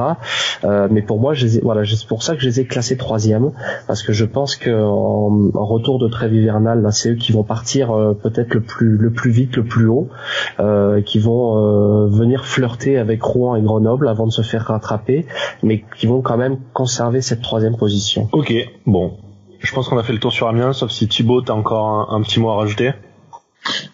Non, je rejoins, euh, je rejoins ce que vous avez dit. C'est une équipe, euh, c'est une équipe qui avait vraiment beaucoup de mal en début de saison, c'était bien parti. Puis après, il y avait vraiment eu des problèmes. Et puis je pense que le, euh, nous, ce qu'on voyait dans les stats, c'était pas forcément ce qu'on, pouvait lire dans les journaux, on va dire. Euh, c'est une équipe qui avait des, gros problèmes, notamment au niveau défensif, alors qu'offensivement, c'était juste un manque de réussite. Euh, la réussite, ça allait forcément revenir. Donc la réussite est revenue, mais ce qu'il faut mettre absolument à leur crédit, c'est que depuis, quelques matchs, ça défend beaucoup mieux Et que le, combo des deux, de la bonne attaque, euh, d'une défense renforcée, on a un Buis euh, qui est en feu dans les buts, et puis les, deux super recrues là, ça fait d'Amiens, euh, je pense que je les ai mis troisième dans mon power ranking aussi, parce qu'ils sont dans une dynamique qui, je pense, l'une, voire la meilleure de la Ligue actuelle. L'impact d'Henri Corentin Bus est, très important, hein, c'est vrai sur sur cette équipe. Et euh, et, et, franchement, euh, ce qui sort actuellement explique aussi euh, la, la, la, la raison, même si l'équipe joue très bien, hein, mais ils peuvent s'appuyer sur un gardien assez exceptionnel. C'est bien pour ça qu'ils l'ont signé pour encore deux ans de suite, hein, je crois, à 2021, je crois. on l'a vu, on en avait parlé pendant les, les Power Rankings. Et euh, au début de au début de l'année, on, on citait Martin en, en, en, difficulté, et c'est à ce moment-là que l'équipe aussi était en difficulté. Et au mois de novembre, là, dans l'épisode qui vient de sortir, Henri Corentin Buis est, est, cité dans le en gardien partant, et euh, Amiens a fait un, un, gros mois de novembre, donc euh, c'est lié vraiment. Bon, on va. Juste pour conclure, il fait un meilleur mois de novembre parce que ça défend aussi mieux devant lui. Euh, certes lui il a progressé également ça se voit par rapport au qu'il a arrêté selon la zone d'où il vient etc mais quand t'as une charge de travail plus facile Boulet devient quand même plus facile sans rien hein. c'est je pense le deuxième meilleur gardien de l'élite Magnus mais sur sa progression il y a beaucoup à jouer sur l'équipe je pense très bien on va passer on va faire un, petit dernier euh, duel euh, Rouen Grenoble parce que c'est donc les deux équipes qui, qui font un peu l'unanimité hein, en haut du tableau. On, va parler des deux équipes en même temps. Je pense que ça va être plus simple parce que ce qu'on va dire pour l'une risque de beaucoup compter pour l'autre. On va commencer avec toi, Pierre. T'es es le seul de nous cinq à avoir Grenoble devant Rouen. Bah, explique-nous pourquoi, tout simplement. Alors, je sais pas. Euh, je sais pas parce que euh, je me dis que Grenoble euh, a, a encore encore des choses à, à prouver. Euh, bon, c'est vrai que pour euh, c'est vrai que pour Rouen aussi, mais mais Rouen a encore quelques blessés aussi à faire revenir. Mais pour moi, Grenoble, ils ont encore une marge de progression.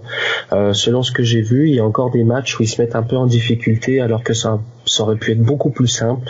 Donc je les vois, euh, je les vois encore euh, engranger voilà un peu plus d'expérience dans la saison et, euh, être bien plus en place. Euh, que pour moi va aussi reprendre un petit peu. Euh, bon, il a pas des mauvaises statistiques loin de là, euh, mais si on veut comparer sur Pintaric, il il est, assez loin, je trouve, et il va faire une meilleure fin de saison que début de saison, et ça va, euh, aussi aider l'équipe. Donc pour moi, c'est celle entre les deux équipes. Hein, si on compare vraiment que Rouen et Grenoble, pour moi, Grenoble c'est la, seule équipe des deux là qui, qui a encore quelque chose, une marge de progression supplémentaire. Et c'est peut-être la petite chose qui va faire, euh, qui vont qui vont passer peut-être devant de pas grand chose, mais euh, à l'heure actuelle, euh, on pourrait se dire que si une des deux équipes ne se retrouve pas en finale de la Magnus, c'est une erreur, c'est une faute professionnelle presque quoi rapidement parce qu'il va devoir y aller. Est-ce que tu peux donner ton avis sur ce duel, euh, Thibaut? Ouais, je suis désolé, je, dois vous quitter, puis je vous remercie à l'avance pour l'invitation et ça a été très chouette de discuter avec tout le monde. Euh, c'est, je pense, on va sur, surprendre personne en disant que ces deux équipes sont largement au-dessus du lot. Euh, oui, sur un match, elles peuvent être accrochées, mais on, voit absolument personne pouvoir les chatouiller sur 7 euh, à l'heure actuelle. Comme dit Pierre, ce serait euh, une faute professionnelle de ne pas être en finale pour l'une des deux. Euh, est-ce que c'est bien ou pas pour la Ligue? Ça, c'est un autre débat. Mais à l'heure actuelle, je continue à penser que Rouen est supérieur parce que ils, sont supérieurs à mon sens euh, Euh, j'ai encore du mal à voir le, jeu qui est pensé et qui est, dessiné derrière Grenoble en fait. Grenoble gagne des matchs avec des, des une avalanche de buts parce qu'ils ont une, masse de talent complètement phénoménale mais on a l'impression que ils ont toujours besoin d'un coup de génie, d'un tir de que ce soit de Fleury, de Champagne, etc. Mais que Derrière, il n'y a pas de collectif vraiment, alors que Rouen, c'est une machine huilée. Les trios, tous les trios pratiquent le même jeu. Ils vont chercher. C'est une équipe magnifique à avoir joué, à mon sens, parce que ça sort en contrôle du palais, ça rentre en contrôle du palais, alors qu'une équipe comme Grenoble, par exemple, a du mal à se créer des chances de marquer. Ça paraît incroyable à dire, mais oui, c'est une équipe qui a du mal à se créer des chances de marquer. Et quand vous regardez les buts que marque Grenoble, c'est souvent des tirs euh, du haut des cercles, mais c'est des tirs qui rentrent parce qu'on a des talents incroyables. Euh, des joueurs moyens sans faire offense à personne ne rentreraient pas ces tirs-là. Donc pour un face à face, je pense que Rouen sortirait, sortirait vainqueur à l'heure actuelle.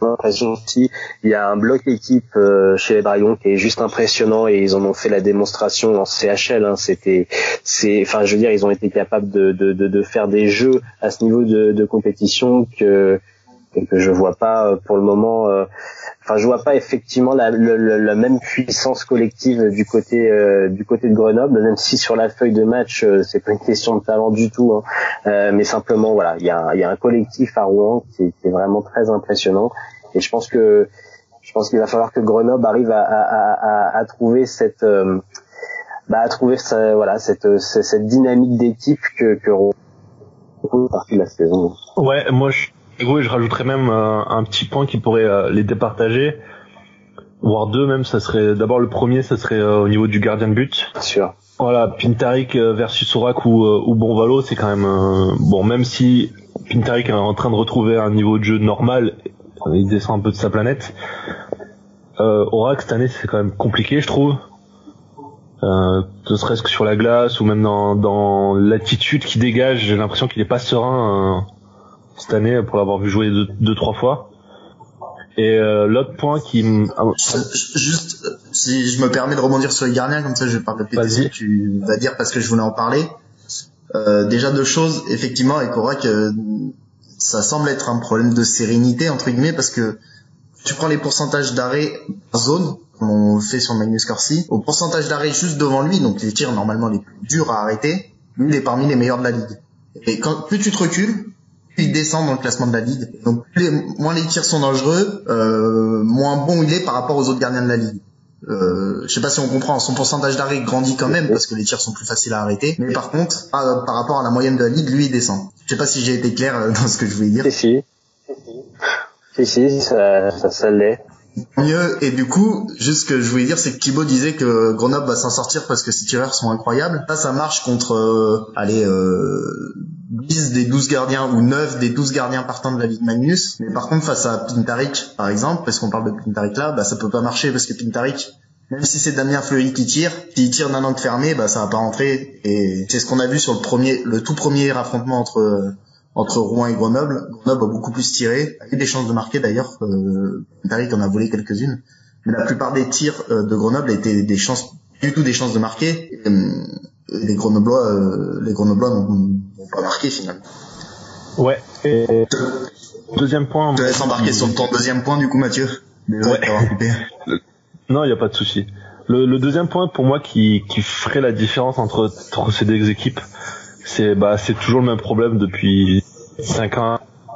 Il, il, il performe en, en, en, en, saison régulière et arrivé en série, ça, s'écroule quoi. Enfin, on se rappelle de l'épisode Martel. Bon, même là, s'il y a des circonstances atténuantes, on se rappelle de il y a deux ans où ils se font sortir par euh, Épinal, je crois. Euh, non, euh, moi je sais plus contre qui ils perdent euh, il y a deux ans. L'an dernier, au premier tour, ils ont fait c'était déjà Rouen il y a deux ans, euh, Mathieu. Ce qui est, ce qui est curieux, ouais, pardon, pardon. Ce qui est curieux, c'est sur cet aspect mental les joueurs dans cette équipe grenobloise qu'on l'a qu'on l'habitude des titres. Hein. Un gars comme Denis Carnet, il a, il a remporté le titre en Magnus et dans d'autres ligues, euh, notamment en Norvège, si je dis pas de bêtises. Des gars comme Damien Fleury, comme, euh, euh enfin, je veux dire Sébastien Roy avec Briançon euh, et Gap, des, des, des, comme Teddy Dacosta. Il y a, il y a beaucoup de mental dans, dans, dans cette équipe, même des gars comme Christophe Tartari. Je veux dire, c'est simplement que, oui, on a le sentiment, mais je pense que c'est lié euh, c'est lié à ce bloc équipe qui est peut-être pas aussi soudé que peut l'être Rouen, c'est que dans des moments très difficiles, euh, peut-être qu'ils n'arrivent pas à, à, à, trouver les ressources nécessaires et c'est ça hein, qu'il va falloir qu'ils travaillent, c'est réussir à trouver euh, un, un, vrai ADN en fait euh, avant les playoffs, parce que il y a extrêmement, il y a énormément, ça, ça, ça, ça des talents individuels plus que des talents collectifs. Oui, et puis on, l'a vu par le passé, c'est vraiment le collectif qui prime sur les sur les performances individuelles. Un si Gap en 2017 est champion, c'est bon. Ok, ils avaient deux trois talents individuels comme Anthony Rey qui a marché sur l'eau euh, cette année-là, et mais c'est surtout parce que c'était sans doute le, le, collectif le plus fort qu'on ait jamais vu à Gap et, et, et Pierre et Romaric, vous allez pas me. Oui, non, je suis d'accord, je suis d'accord. Et puis inversement, en face de ça, je pense qu'on avait une équipe rouennaise qui, qui, qui moi, m'impressionnait moins à cette époque-là qu'elle ne Et voilà, c'est vrai que pour le coup, le, le, le bloc équipe était du côté, était du côté du Gap. Juste, euh, je me permets de réagir sur ce que tu disais, l'équipe soudée. Euh, je pense que c'est soudé sur la glace plus qu'en dehors. Je suis pas sûr qu'en dehors, ça soit un groupe qui vit mal. Euh, ça fait trois ans maintenant que je suis euh, les BDL avec le sport dauphinois. J'ai vu de l'extérieur, après je suis pas dans le vestiaire, mais j'ai quand même l'impression que c'est un groupe de potes. Peut-être cette année je suis un peu moins proche, euh, je vais un peu moins voir de matchs parce que bah, j'étudie à Lyon.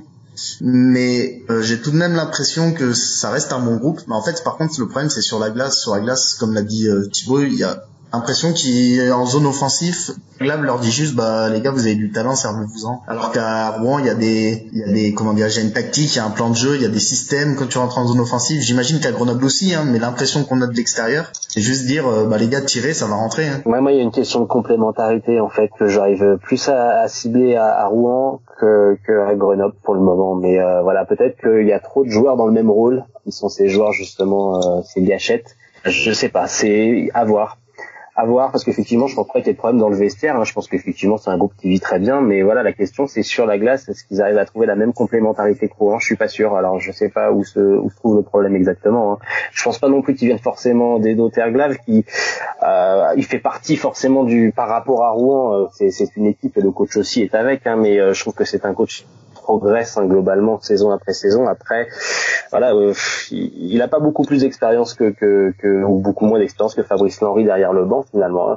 C'est difficile hein, de dire ce qui fait vraiment la différence sur la glace. On la voit la différence entre Grenoble et Rouen. Ce qui explique derrière ça, moi je pense qu'il y a vraiment une question de complémentarité ou de ou d'ADN d'équipe qui n'a pas encore été trouvé chez les Bretons. Et tu manque pas aussi un défenseur qui serait vraiment bougé la rondelle? Dans le sens où bah, ce qui ouais L'an passé, il y avait Kyle Hardy qui faisait beaucoup ça et il les a sortis de la galère plus d'une fois. C'est sûr. Cette année, la défense défend très bien. Il n'y a pas de problème là-dessus. Je trouve qu'ils sont ultra solides. De temps en temps, il y a une erreur ou deux, mais on dire toutes les équipes font une erreur ou deux. La défense est ultra solide. Il manque trois joueurs qui vraiment des game changers un peu dans cette défense. Et McKicken en sera un. Pour l'instant, on attend de voir. Ouais. ouais. Typiquement, un joueur comme McKicken, s'il se réveille, peut apporter beaucoup. Euh, voilà, Sébastien Bisaillon m'avait beaucoup impressionné quand il était à Briançon l'année du titre. Je trouve qu'il a toujours du mal à retrouver le niveau de jeu qu'il avait à cette époque-là. Or, s'il l'avait, euh, je pense que ça ferait beaucoup de bien. Et puis bah pour le coup par contre il y a des joueurs qui prennent des responsabilités qui ne devraient pas être les leurs. Un gars comme Christophe Tartari, euh, c'est très très beau ce qu'il fait cette saison. il l'avait déjà montré l'an passé, il a des ratios absolument incroyables.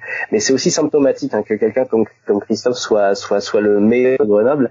Euh, et je vais peut-être lancer un pavé dans la mare, mais un retour de, de Kyle Hardy à Grenoble en défense cette, dès cette saison, hein, parce que je crois qu'il joue pas beaucoup là où il est. Il est blessé, il est blessé. Euh, ah d'accord. Euh, ouais, il est, il est blessé la clavicule, il a fait quelques matchs, il va revenir, euh, je crois, ah, dès mi-janvier, je crois, il revient dans son équipe.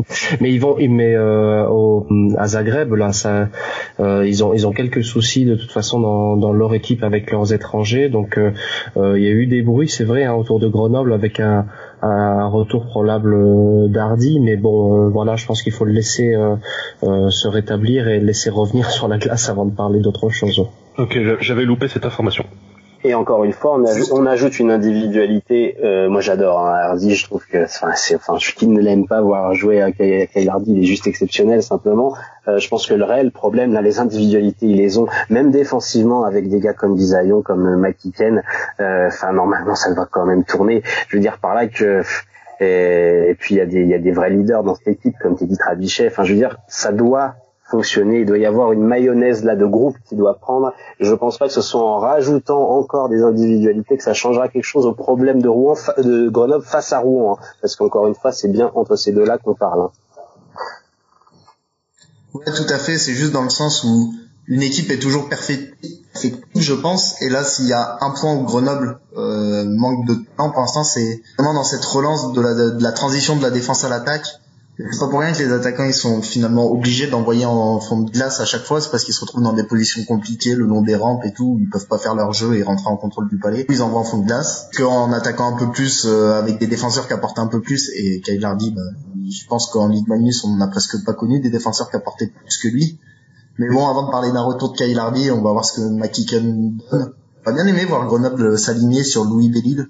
Bon, tant pis, c'est sera McKicken à la place et je pense que c'est un bon choix quand même. On va aussi voir ce que Manavian apporte, mais pour l'instant c'est vrai que Grenoble n'a pas de joueurs comme euh, Chad Langlais euh, par exemple dans son équipe ou Takaju. Les défenseurs, euh, les défenseurs rouennais pour le coup quand on voit les, quand on voit Florian Takaju la saison qu'il fait, quand on voit Mathieu et, et, et Langlais, faut comparer voilà défensive à celle de à celle de Grenoble.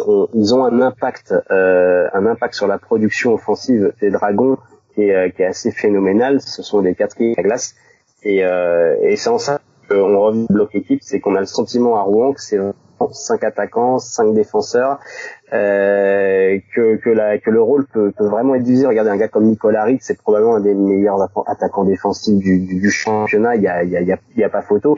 Alors que j'ai l'impression qu'à Grenoble les rôles sont plus plus cloisonnés, qu'il y a moins cette euh, euh, qui, qui, leur permettrait de rivaliser face à un rouleau compresseur. C'est le terme qu'employait Thibaut et je pense qu'il est très juste hein, par rapport à cette équipe de roue. Ouais, je, juste euh, un petit mot, je suis totalement d'accord sur Nicolas Ritz. Bah, je crois que sur les trois derniers épisodes, j'ai dû parler de Nicolas Ritz trois fois. je, je suis amoureux de ce que se fait joueur en ce moment, c'est affolant. J'en ai fait euh, un paragraphe dans un papier sur le sport dauphinois. Euh, c'est vraiment impressionnant ce qu'il fait, notamment son dernier match contre Grenoble. Je trouve que c'est un bijou. Au-delà de ses deux buts marqués en supériorité numérique, même si on met ça à part, son match est impressionnant. Donc euh, totalement d'accord sur Nicolas Ritz. En fait, j'ai une question moi sur la Ligue Magnus Plus en général. Juste répondre un mot oui ou non à ma question parce que le, le temps passe un peu rapidement, très rapidement même. Euh, Est-ce que Rouen-Grenoble, ce sera la finale de la Ligue Magnus cette année, Romaric Je vais répondre. Euh, allez, je vais répondre oui. Je pense que oui, à moins d'un d'un déséquilibre quelque part. Mathieu? Ah. J'aimerais, mais je vais répondre non pour déjà pour me démarquer. Mais je sens, je sais pas pourquoi, mais je sens un accident de parcours en demi-finale d'une des deux équipes. Laquelle, je sais pas, mais après, c'est sûr que ça serait la, finale normale, entre guillemets, qu'on attend, mais je sais pas. Moi, je sens un outsider, euh, je vois bien euh, Grenoble, par exemple, ou... Euh, c'est pas impossible. Bah, moi, je te suis, Mathieu. Moi aussi, j'ai envie de... En fait, j'ai l'impression que c'est plus une envie que... euh, une réelle pensée, mais j'ai envie de croire cette année, j'ai l'impression qu'il y a des équipes qui font des choses intéressantes. J'ai envie de croire qu'il y en a une qui va réussir à sortir du lot parmi les quatre qu'on a cités avant. Euh, juste pour souligner donc la différence entre euh, entre Rouen, Grenoble et le reste de la Ligue Magnus et le fossé qu'il peut y avoir, c'est que je me suis amusé à, à, à, comparer avec les ratios des autres leaders des championnats européens, des principaux championnats européens. Alors forcément, il y a plus de profondeur hein, dans ces équipes-là, euh, mais quand même, ça montre le, vraiment le fossé. C'est-à-dire que Dragon et Brûleur de Loup, c'est c'est plus 63 et plus 50 59 en ratio à 55. Euh, la meilleure derrière, c'est en Finlande, c'est le Carpath qui est ultra dominateur, c'est plus 52. Mais alors après derrière, Berne en Suisse, c'est plus 28. Euh, Mannheim, c'est plus 26 en Delle allemande. Et en Ebel autrichienne, Vienne, c'est plus 18. Ça montre que il y a quand même en Ligue Magnus une très grosse marche entre les deux cadors et le reste par rapport aux autres championnats européens. Ouais, ça se confirme sur le classement de toute façon. Bon, bah, je crois que c'est l'idéal pour euh, conclure cet épisode euh, riche en, informations et en, et en contenu. Je vais faire un dernier tour de table, messieurs, euh, si vous voulez rajouter quelque chose. Romaric, Pierre, pour commencer. Ben, moi, merci de m'avoir convié à cette émission. C'était sympa de débattre, notamment eh ben, avec euh, les animateurs de Magnus Corsi parce que c'est vraiment encore une fois un outil très agréable hein, pour nous journalistes et commentateurs donc on les félicitera jamais assez de l'investissement que ça représente et puis ben, on verra euh, en ce qui concerne le power ranking euh, qui, qui avait raison à la fin de la saison même si c'est juste un petit jeu comme ça mais euh, j'espère qu'on aura des surprises même si quand même ça, ça, ça, ça semble compliqué d'aller toucher les deux duos hein. Pierre, un petit mot de la fin pour conclure. Oui, bah merci hein, une fois de plus hein, de euh, pour pour cette jolie émission. Euh, merci aux auditeurs qui courageux qui auront écouté le podcast jusqu'au bout hein, parce qu'on a dit beaucoup de choses. euh, oui, comme disait Romaric, c'est vrai que pour la beauté du sport, euh, ce serait sympa d'avoir euh, quelques surprises, un petit peu de voilà des, des, choses qui vont pétiller un petit peu lors des playoffs. Ça, ça peut être intéressant. et puis je pense que on a vu que les taux se resserraient malgré tout entre plein d'équipes et les années suivantes vont être euh, tout aussi intéressantes. Bon, eh ben merci en tout cas à vous deux d'avoir participé et puis merci à Thibaut qui nous a quittés euh, il y a quelques minutes. Ouais, Thibaut, Thibaut me fait passer le message de nous remercier de l'avoir invité, donc je le fais passer à l'antenne et remercie tout le monde. Merci tout le monde autour de cette table. Merci beaucoup Thibaut, merci à, Magnus Corsi. C'est vrai que, comme disait Romaric, ça nous donne, euh, ça nous donne quelques chiffres, quelques quelques grains à moudre euh, quand on doit quand on doit commenter un match. Euh, c'est toujours appréciable et ça, nous permet de donner beaucoup plus de contenu et, je pense que tout le monde apprécie à son niveau le travail qui est le travail qui est fait hein, de, de leur part. Et bah, du coup, Pierre, j'en profite pour te remercier dans le sens inverse. On passe des fois 9 euh, heures à regarder le hockey dans la semaine, qu'on tombe sur un commentateur fan bien passionnant, euh, mais déjà passionnant, effectivement, mais c'est même pas là-dessus que j'allais aller.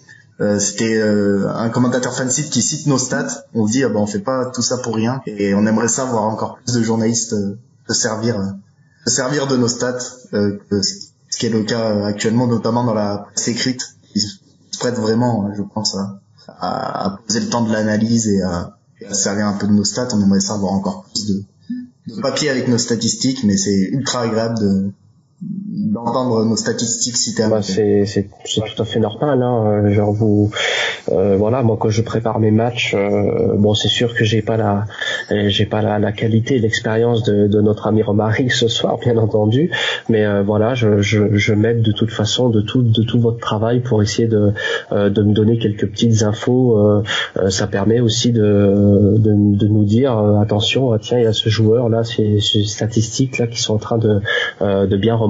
On va essayer de le surveiller un peu plus et puis euh, parfois c'est très souvent dans le vrai donc euh, c'est une grande aide donc c'est normal que ce soit euh, voilà qu'on fasse le, petit coup de pub si je puis dire et puis si jamais ça permet aux auditeurs de venir suivre ce que vous faites sur les réseaux sociaux et eh bien on aura fait notre part du travail. Bon, ben en tout cas, voilà, qui conclut magnifiquement cette année 2018. Ce sera sans doute le dernier épisode de, de cette année. On vous donne euh, rendez-vous en 2019 pour euh, encore plus d'épisodes de On refait la glace et sans doute avec des, des nouveaux formats qui vont, qui vont se mettre en place euh, petit à petit. Donc voilà, on vous souhaite de bonnes fêtes de fin d'année. Ouais, bonne fête, effectivement. Qu'elles soient douces et chaleureuses.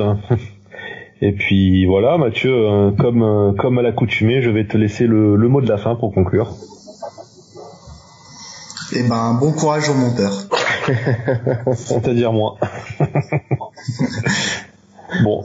Eh ben voilà. Eh ben merci à tous et puis à la prochaine. Ciao. Bonne soirée. Bye. Ciao.